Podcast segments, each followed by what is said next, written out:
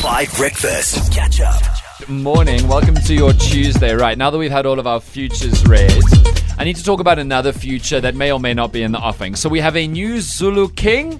Halala, congratulations. Bayete. Olizondo, are you delighted as a Zulu Very person? delighted. This weekend was beautiful. You know, our culture was just paraded in its fullness and its beauty. You know, we say inkosi ngena wisbaya. So the the king enters the kraal. You know, he overpowered the lion. You know, and that's how he became uh, our leader. So we are very happy. That's why we say bayete. Wow, beautiful. You've even got a little tear in your eye. um it's it's beautiful you know it's it's it's oh my goodness. Eh, we I- i'm proud to be zulu you know. I'm i'm proud to see how the events unfolded you know. And and for a lot of us it was also a, a big learning encounter you know for some of the traditions that we didn't quite uh, know about in depth you know. And to see that showcased you know televised um it was it was beautiful to see. Particularly because I think the former king was in power for 40 or 50 years. Yeah. So this is something that millions of Zulu people had never seen before, which is quite extraordinary. Absolutely, absolutely. And and the thing is, even though there are all of these, you know, disputes, and um, I feel like in a way the ceremony was marred by everything that's happening, court cases that are currently running, you know. There are two rivals who think they should be king. yes, but Yeah. it was just uh, still so beautiful to see uh, our king, Misuzulu, finally uh, getting into the kraal, you know, and, and become our leader. Yeah, it was really interesting. So correct me if I'm wrong here, but there was an agreement with Third wife when they married that their firstborn son would be king, which is why Misuzulu uh, is the one.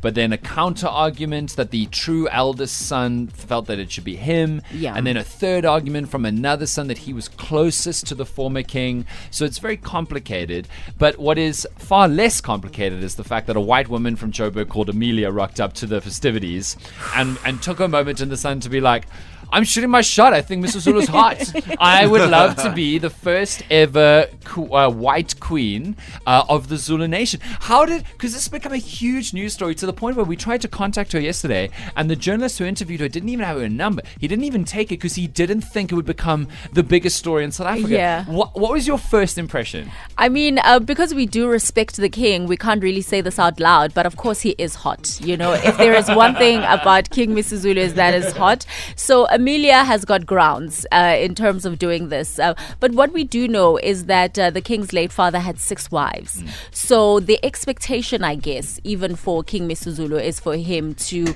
have more than one because right now he has just one, uh, the Queen uh, Mayisela, you know.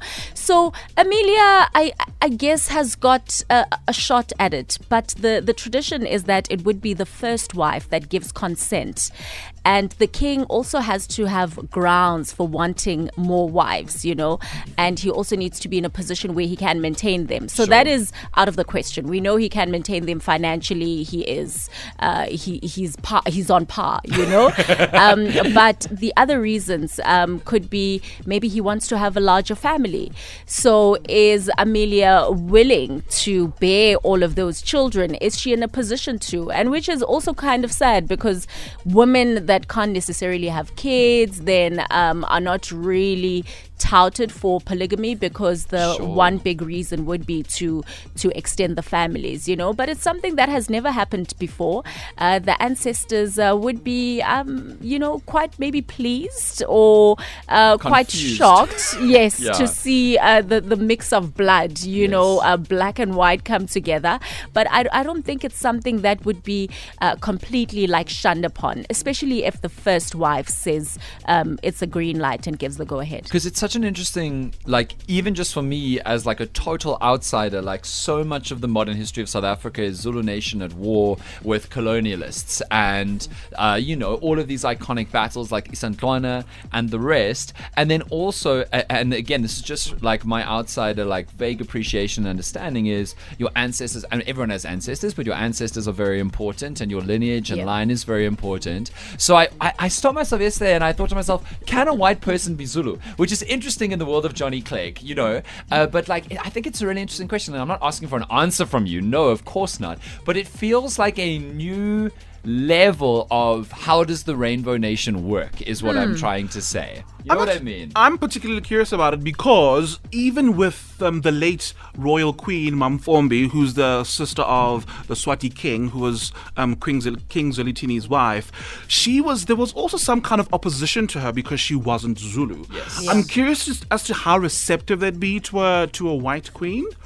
But hey, it's 2022, guys. I mean, why not have a few Trevor Noahs running around the kraal? You know, I think I'd be I'd be I'd be up for it. That'd be a nice story to cover. It would be a nice story to cover for sure. Yeah. Okay, so let me know what you think on the WhatsApp line, particularly if you are Zulu, because I think this is so interesting. And uh, Unati has only one question, which she feels will decide whether or not this uh, this woman would be appropriate. It says, "Can she make ngomboti?" And we don't yet know, but we'll find out. Catch up on some of the best moments from 5 Breakfast by going to 5FM's catch up page on the 5FM app or 5FM.co.za.